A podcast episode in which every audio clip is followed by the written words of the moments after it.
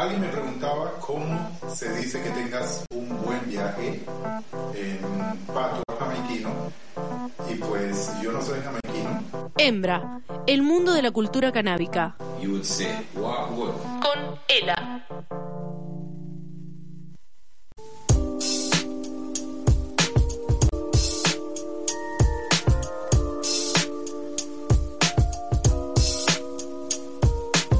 Afuera hay un sol que no se puede creer, no se puede entender. Pero pará, porque acá adentro también, porque llegó Ela.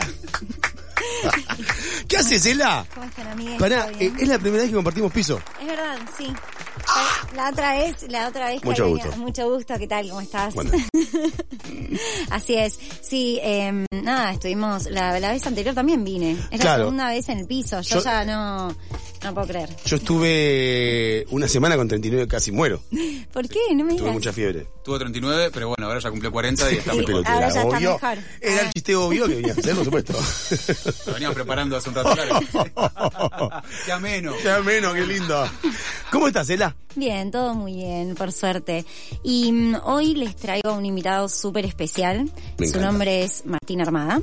Eh, y él es docente y escritor, escritor y director, eh, perdón, editor general de la revista THC. Ok. ¿Qué tal, Martín? ¿Cómo estás? ¿Qué tal? Ah, ¿Cómo les estaba va? acá de repente. Salí de abajo de la mesa. ¿Cómo andas, Martín? Bien, ¿ustedes? Muy bien. Bueno, Martín, una de las cosas que, que más me interesa preguntarte, también porque la gente no lo sabe, tal vez, es que vos sos poeta. Sí.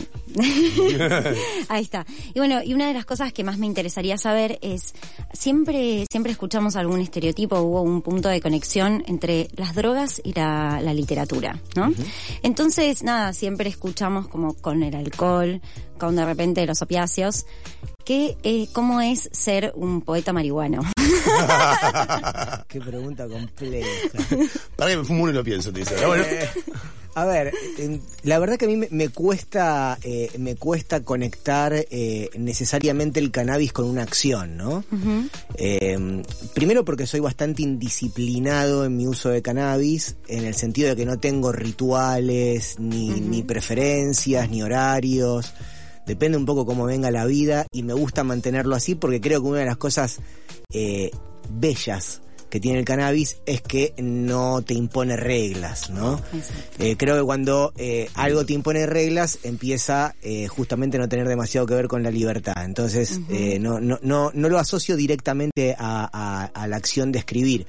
Obviamente hay acciones a la hora de escribir eh, en las que el cannabis eh, ayuda y otras en las que el cannabis Distrae. te distrae un poco. Sí. Sí, una cosa es cuando vos tenés que, eh, no sé, dar un puntapié inicial a algo y otra cosa es cuando tenés que poner a editar. Claro. ¿no? Totalmente. Son cosas totalmente distintas. Cuando vos editas, tenés una... Bueno, yo ahora ya, más que como poeta, pienso como, como editor, ¿no? Pero bueno, cuando, cuando te pones a editar tenés un nivel de responsabilidad sobre ese objeto, sobre todo si ese objeto no te pertenece, ¿no? Digamos, como, para mí como el, el editor es alguien que tiene que ilustrar la bicicleta del redactor y dejarla perfecta, 100%. Cuidársela porque es la pieza de otro, ¿no? Entonces, bueno, ahí la responsabilidad es otra. Ahora, cuando después las cosas se desarrollan por el lado de lo creativo, puede ser que el cannabis, este, eh, salpimente un poco mejor. En, eh, hace poco salió una entrevista a Hernán Casiari que habla sobre cómo él eh, utilizaba y tenía un blend para escribir y un blend para corregir. Es tenía posible. pensado, sí, él mezclaba con tabaco, además era muy poquito, fumaba una cantidad, un poco cannabis mezclado con tabaco y eh, ya sabía cuánto y cómo, muy metódico. Él también ahí como que todo Sí, lo contrario sí. a tu relación, como algo mucho más, un poquito más, más neurótico capaz. Era como exactamente esta cantidad de exactamente este blend para escribir y otra cosa separada en otra cantidad y otra otra proporción para corregir. Claro. eh, que es algo parecido por ahí a la de eh, escribir borracho y corregir sobrio en otra. en- Puede ser, sí, sí, no, no, no tengo, no, no, el, el alcohol generalmente lo relaciono con el asado o la pasta, no, no, no, no, no, Pero no, no, no. mejor. O sea, sí, sí, sí. ¿Vos le traes un salmonio? No, no te tomas, te tomas cambio. Claro, claro, eh, qué sé yo, este, Claro. pero eh, sí, obviamente depende también, digamos, todos, me parece una, una- algo que es muy, muy interesante, es empezar a pensar, así como hay muchos blends y muchas formas de cannabis, eh, muchos momentos del día en los que ut- utilizar, utilizar perdón, esas diferentes formas de cannabis, hay muchas formas de administrarse el cannabis, Claro, uno lo puede fumar, claro. lo puede vaporizar, lo puede comer, también hay un montón de usuarios y usuarias de cannabis. Es decir, eh, eh, por lo tanto, la cantidad de variables que se ponen en juego a la hora de evaluar una experiencia canábica son múltiples. Entonces, obviamente, una persona por ahí que es más neurótica en ese aspecto, no es que yo no lo sea, sino que quizás no lo soy ahí, Claro. ¿sí? Este, eh, eh, aplique determinadas normas o tenga determinados rituales y este y quizás yo no tanto, ¿no? Bueno, un poco esto que hablábamos recién sobre la creatividad, ¿no? Eh, que se ve muy reflejada en la revista, creo, no solamente por el contenido en sí mismo, sino también por eh, la forma en la que fueron desmitificando la cannabis, ¿no? Como la llevaron a un lugar eh, mucho más asequible, mucho más cercana a la gente, tanto desde la estética como del contenido, ¿no? Entonces, eh, bueno, nada, quería, quería preguntarte un poco cómo fue parte, cómo fue ser parte de esta vanguardia cultural en algún punto. Es- digo, cuando arrancó la revista 2006, ¿se imaginaban todo este... 2006. Sí, 2006. ¿Se imaginaban? Ya soy, ya soy un señor. Más Ya amigo. soy un señor. Nada, viste, como ser parte de todo este movimiento. Todas las cosas que fueron pasando. si, si alguien te dice que eh, te puede analizar eso, yo tiendo a pensar que te está mintiendo. Eh, en realidad no sabés. O sea, vos tenés una convicción de que de que hay algo que falta, de que hay algo que tiene que hacerse, vos tenés el deseo de hacer eso y ponés todo para que salga de la mejor manera posible y te tomás cada instancia con eh, la mayor seriedad que te puedes tomar cada una de esas instancias. Después lo que va ocurriendo depende de un montón de cuestiones, ¿no? Estamos hablando de algo que es un fenómeno cultural y que si nosotros nos reconociésemos como vanguardia, si nos autorreconociésemos como vanguardia, estaríamos Chale García. Sí, estaríamos, Sí, obvio. esta- estaríamos quizás em, eh, eh, poniéndonos por sobre algo que nos excede muchísimo. Lo que nosotros creo que sí intentamos hacer todo el tiempo fue esforzarnos en eh, leer de la mejor manera posible lo que estaba ocurriendo. Ahí es donde creo que trabajamos más a conciencia y pero bueno, lo que estaba ocurriendo está ocurriendo independientemente de nosotros como está ocurriendo ahora, ¿no? Claro. Sí, lo que nosotros tratamos de hacer es bueno, ¿cómo lo contamos? Sí, hubo también, hay, una de las cosas que hablábamos con los chicos es esto de acercarlo, ¿no? De, de, hacerlo eh, más cercano a la gente, no solamente con los referentes que de repente escogen para lo que son las tapas de las revistas, sí, eh, que de repente es un referente cultural que aparece en una situación de cotidianidad, perdón, en una situación de cotidianidad normal, sino que además también cómo hacen participar a la comunidad o cómo Claro. fueron haciendo par- participar a la comunidad, como diciendo, che, acá hay un espacio para ustedes también. Yo recuerdo que, que- porque quizás también la pregunta que me sumo a lo, a lo que te decía ella es, ¿qué, lindo debe ser sentirse, porque la THC ha sido un lindo tío, ¿no? Ha sido un buen tío, ¿no? Eh, yo recuerdo cadete, ser cadete y comprarme la THC con la, con la guita que tenía para leer información y que había en la solapita había un cuadro que decía, que hablaba de esto, no recuerdo el Dixit, pero decía que esto, que la información era más importante que otra cosa. Entonces, Claro. la libre información era, porque, porque mi pregunta era, ¿cómo lo dejan hacer esta revista? ¿Cómo están todos presos? Porque estás informando algo. Exacto. Qué lindo ser parte y haber sido el tío de muchas generaciones. Eso también quiere ser la secuencia, ¿no? Qué lindo sentirme el tío. el tío de otros. El tío de otros, claro. Y otras. Este, eh, eh, sí, es, no hay libre elección sin libre acceso a la Ahí información. está, bravo. Es decir, vos no puedes elegir libremente si no tenés acceso libre a la información que te permite tomar esas decisiones. En un punto, digamos, esto también para, para nuestra concepción, digamos, de, de, de lo que, de lo que fue THC desde el comienzo y de lo que sigue siendo es no subestimar jamás, ¿sí? La idea de, bueno, no, nadie tiene que subestimar Claro. la capacidad de decidir que tiene otra persona, ¿no? Eh, porque en un punto el prohibicionismo eh, se monta sobre la premisa de que las personas no saben decidir, que no pueden elegir, que no pueden evaluar, que no pueden tomar decisiones razonables. Entonces, eh, en un punto, más allá de todas las, las cosas eh, tremendas que, que generó y sigue generando la prohibición, creo que una de las primeras es eh, desubjetivizar a las personas, ¿no? Eh, de hecho, hay algo muy claro en ese sentido y es que en el discurso prohibicionista la droga es un sujeto, ¿sí? Que, bueno, un sujeto indefinido, ¿no? Como una especie de cuco que anda por ahí, como el nombre de la bolsa, este, que toma las decisiones en lugar de la persona, ¿no? La droga te mata, la droga es un camino de ida, de la, etcétera. Y como si las personas fuésemos marionetas eh, Manejado por la- claro. Exactamente. Y me parece que ahí es donde el prohibicionismo es algo que está absolutamente ligado a una concepción del poder, ¿no? Una concepción del poder absolutamente verticalista que le niega a las personas, a los individuos, ¿sí? Su, eh, su potencia, ¿sí? Su potencia para decidir, su potencia para proponer, su potencia para cambiar. Sí, totalmente. Bueno, de hecho pensaba, ¿no? Como hoy en día, eh, digamos, la conquista fue medicinal y terapéutica eh, y también obviamente industrial. Digo, pensás que nos vamos, nos podemos encaminar, seguimos luchando por ese eh, eh, uso total adulto y recreativo, por decir una manera recreativa. Totalmente. Eh, eh, sí, creo que ese es el objetivo, ¿no? Es decir, eh, me parece que el objetivo no de THC, sino el objetivo, me parece, de todas las personas que tenemos algún tipo de relación con el cannabis, eh, cualquiera sea esa, la- esa relación, entendemos que lo mejor es una ley que, eh, o una legislación que contemple a todos y a todas. Eh, algo muy, muy interesante es que nosotros hicimos eh, hace ya unos meses, ya no me acuerdo si unos meses o el año pasado, pero bueno, la pandemia trastocó todo. No es el cannabis, es la pandemia. Este, tenemos una gran excusa para decir, no, no me acuerdo cuándo fue. Este, Sin bici. claro, ¿no? este, eh, eh, nosotros hicimos una encuesta, que fue la primera encuesta de personas que usan cannabis en Argentina, y tuvimos la suerte de eh, obtener eh, 60 y, casi 64 mil respuestas. Wow. ¿sí? Es decir, 64 mil personas participaron de esa encuesta. Eso nos permitió generar una enorme base de datos eh, y ob- y obviamente con el objetivo de generar información justamente objetiva, es decir, un insumo sobre el cual se puedan establecer debates serios. Y una de las cosas muy llamativa eh, eh, fue los porcentajes de gente que es usuaria eh, medicinal y gente que se autopercibe como usuaria no medicinal, usuaria adulta, usuaria recreativa.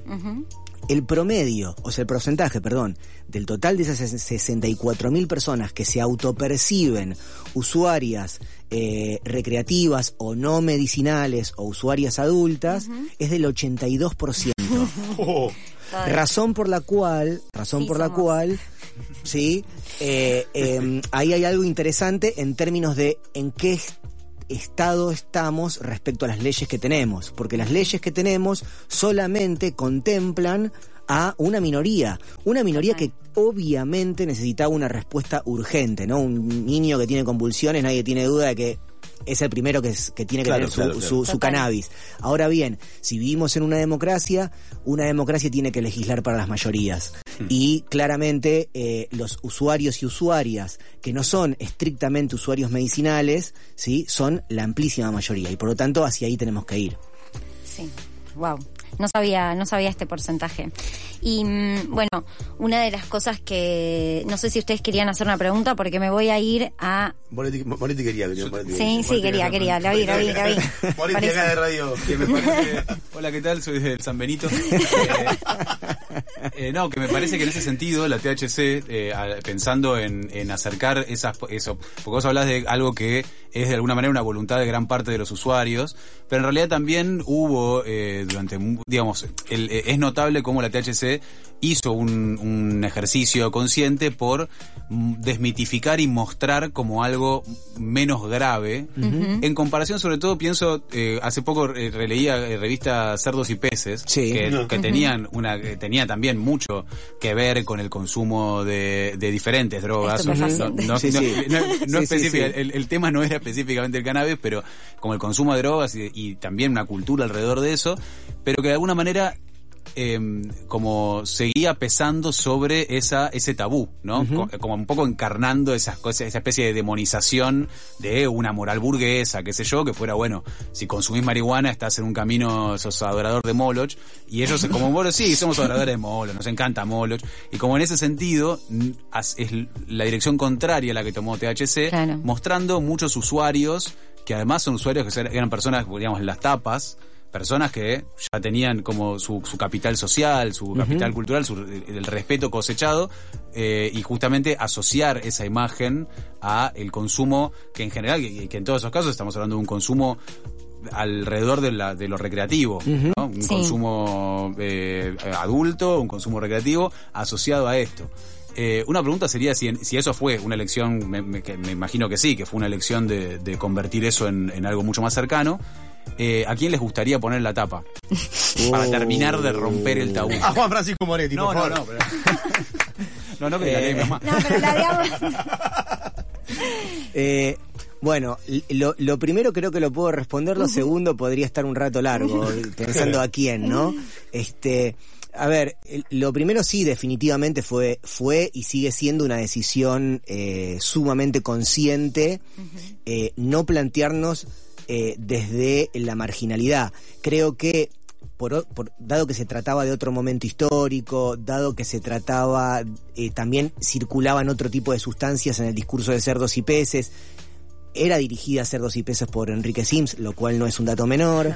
Este eh, da cuenta de que bueno había en cerdos y peces una celebración o una construcción de una identidad desde la marginalidad.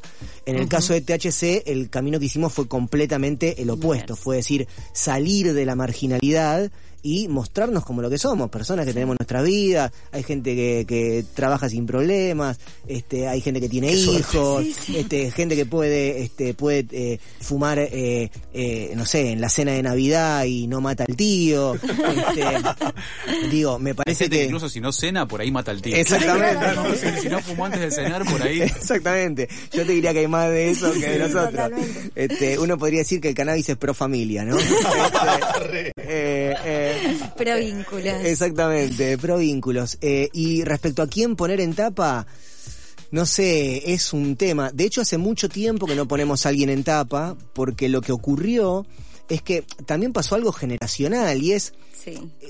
¿Quién, quién, eh, qué persona mayor de 30 años que uno no diga eh, sea absolutamente careta, este, eh, digo entre, no sé, de- perdón, dije mal, de 40 para abajo, Claro. que no sea Sí. absolutamente careta, este, a uno le puede llegar a sorprender, no sé, es raro. Que lo pongan al lío. No, bueno. No, pero Liga no podría. Digo Messi. Lío el otro día salió en un videíto tirando sustancias en un trago. Ojo. Bueno, Este, puede ser. bueno, sí, a mí me, digo, me encantaría, me encantaría. O el bolo- Bueno, Sería como hace cualquier bueno. cosa con Messi sería un lanazo. Sí, ¿no? sí, sí, sí, sin duda. Después hay gente que, que nos hubiese gustado tener en tapa y bueno, y no pasó, ¿no? Es qué sé Ponte un yo. churro con Gwen. Stephanie, me vuelvo loco. Perdón, ¿y, y, eh, quién es, por ejemplo? Y, a ver, ojalá algún día eh, pudiésemos tener, no sé, esto es absolutamente personal, no es la mesa editorial de THC la que habla, soy yo. Este, a mí me encantaría, no sé, tenerlo a, a Charlie, por ejemplo, en tapa. Ah, no, me vuelvo loca. Pero eso porque tú, claro, sí, Claro, sí, claro, sí. Pero bueno, creo que estamos, vos, vos lo mencionaste es un toque, ¿no? Digo, qué sé yo, son esas cosas que uno, que uno como, como, como parte de un medio de comunicación siempre ansía Claro, que determinadas personas, nada, poder hablar un toque, este, eh, porque en definitiva es eso, ¿no? Más allá de, de todo se, eh, tiene que ver con eso, Yo con hablar un toque. una, perdón, interrumpa, sí, una, una tapa que me, me pareció muy conmovedora, Cristina Vanegas, Sí. que eh, también un- una, una, una imagen que no está asociada a la marihuana, bajo ningún punto de vista, salvo que la conozcas, salvo, salvo que la conozcas. Es una, es una mina que dice Claro. que la marihuana tiene que ser canasta familiar. Te lo dice, claro, claro. sea, Fuma más cantidad de porro. Y, y salió en la, en la tapa de la THC y fue como, ah, boludo, increíble. Sí. Hermoso. Lo disfrutamos, de hecho, Sí, sí. me imagino. Bueno, em, Martín también eh, se encarga de la comunicación de la Expo Cannabis. Sí. Charararán. Se viene, se viene. Ahora es eh, la Expo Cannabis, si no me equivoco, es la tercera vez que la están haciendo en, en el predio de la rural. Exactamente, tercera vez eh, en la rural. 4, 5 y 6 de noviembre. Para quien no sabe, pueden adquirir sus tickets. En Ticketek. Eh, pero bueno, nada, quería preguntarte un poco esto, ¿no? Como, ¿Cómo ves esta evolución que fue acompañando a, a- a la legislación que hoy tenemos? Eh, y también, digamos, ¿qué vamos a poder ver ahí con respecto a eh, este, esta propuesta cultural que, que es en sí misma la THC, digamos, eh, y quien organiza también eh, este evento, esta expo?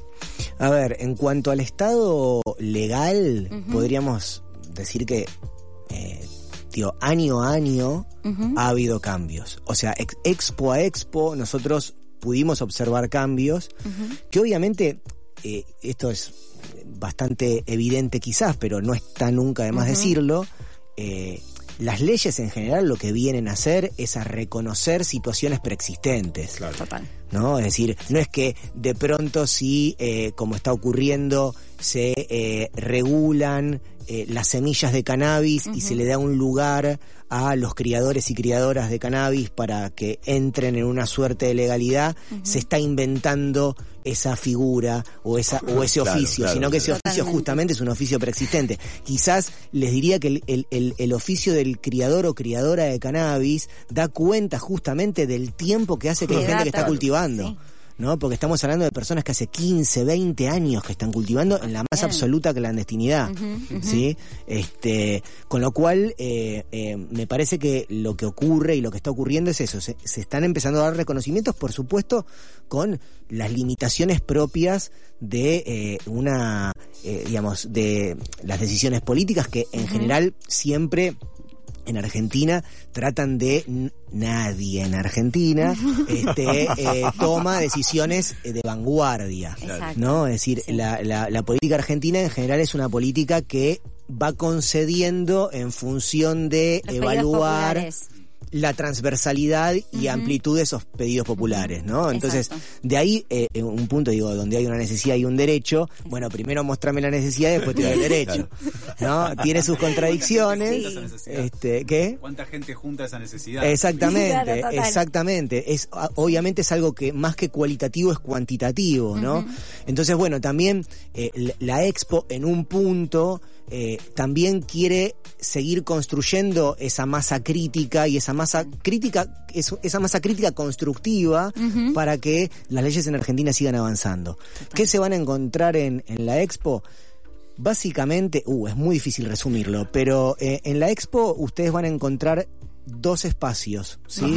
Eh, hay un espacio claramente destinado al cultivo y a la industria de cannabis, más apuntado a un tipo a un tipo de usuario, pero también van a encontrar, como siempre, un pabellón eh, destinado al cannabis medicinal, que por suerte son dos pabellones que están muy conectados porque la gente va y viene de un lado a otro.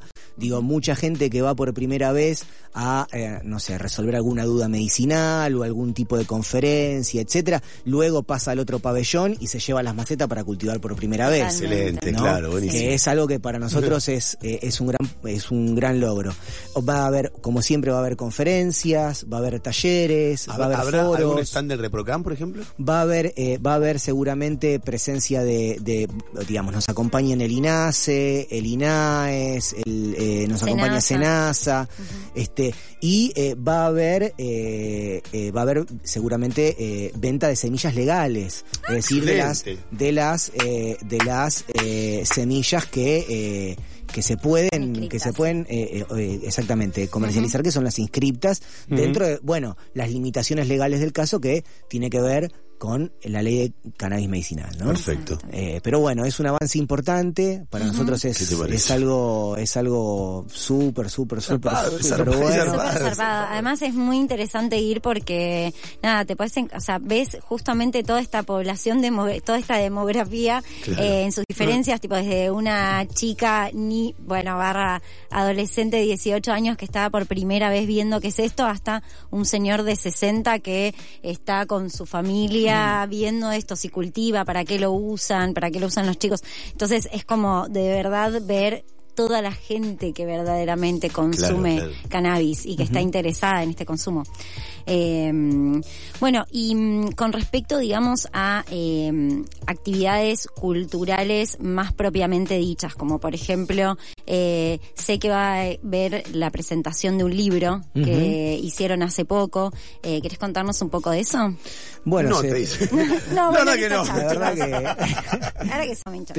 tengo miedo. Este, eh, a ver, vamos a. eh, nosotros tratamos todos los, los. En todas las expos tratamos de. Upa, casi tiró todo. Este, tra- tratamos siempre de generar algún tipo de producto nuevo. Va a haber eh, libros de cultivo que por primera vez se van a. Se van a estar. Bueno. se van a estar. Van a estar al alcance de la gente. Este, digamos. Hay mucha información, por suerte, sobre cultivo en Argentina, pero bueno, a nosotros nos gusta imprimir. Sí, ¿qué querés que te diga? Es lo lindo. A nosotros nos gustan las cosas en papel, Claro, claro. este, y tratamos de, eh, obviamente, y esto es algo eh, eh, importante subrayarlo, y es que no son cosas que nosotros hacemos solos sino Claro, que son cosas que siempre hacemos de la mano justamente de personas que nosotros consideramos saben muchísimo más que nosotros. Ah, está bien. ¿no? Entonces nosotros acompañamos eh, editorialmente procesos. Este, eh, el, eh, uno de los libros que se va a presentar, que eh, digamos va a haber dos libros, ambos son de dos cultivadores que llevan décadas cultivando y que nosotros el trabajo que hicimos fue ponernos al servicio de eh, todo ese saber y ayudar a que ese, ese saber se presente de la mejor manera. Ha- Hay que hacer una, una edición de TTT donde haya una o dos hojas que se puedan fumar. Vos sabés que hace muchos años que, que eso es como, eh, eh, mirá, nos hablaron de eso, nos hablaron, no- nos dijeron, eh, nos dijeron de, de, de hacer eh, filtros con la contratapa. Claro. Eh, eh, bueno, tiene algunas dificultades a nivel, a nivel de Claro, producción, claro, digamos, pero, pero sería hermoso, por supuesto. Por supuesto que sería muy lindo. Pero sí, va, va a haber eso, y sobre todo va a haber, eh, eh, hay dos cosas para mí que son sumamente importantes.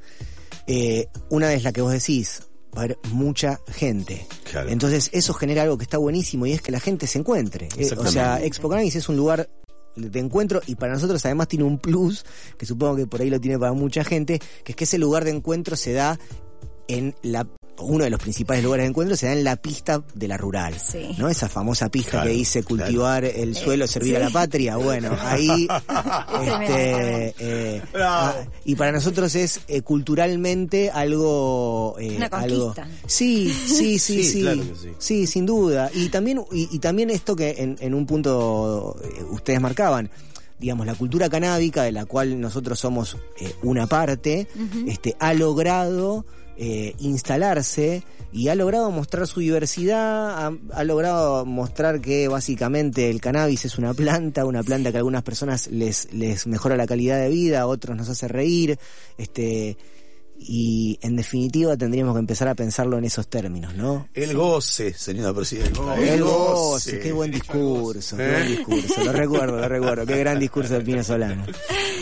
Bueno, creo que em, nada, tenemos en, en- en muy poquito tiempo esta expo para poder encontrar a toda la comunidad ahí con un montón de actividades. Em, ¿Cuándo, cuándo es, perdón? 4, 5 y 6 de noviembre. Ahora, muy en Ya, breve. primavera, sol, Sí, Oh. calorcito. Ya, se Oh. empezó la tem- ya empezó la temporada, así que la gente va a ir ahí a buscar sus insumos. Claro. Así que bueno, bueno Martín, muchísimas gracias por haber venido. Eh, te agradecemos mucho y mucha suerte. Esperamos verte en la expo eh, con todo. Con él no iba. tengo pánico, me quedo en casa.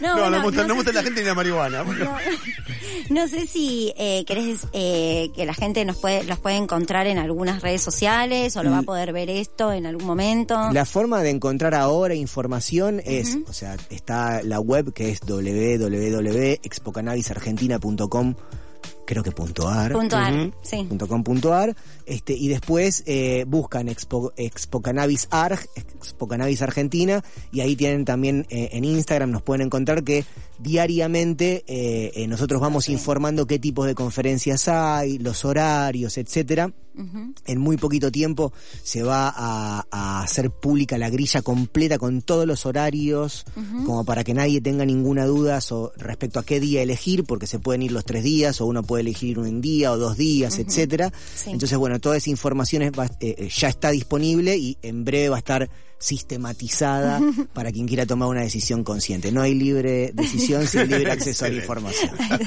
Muchas gracias. A ustedes. Hasta la próxima.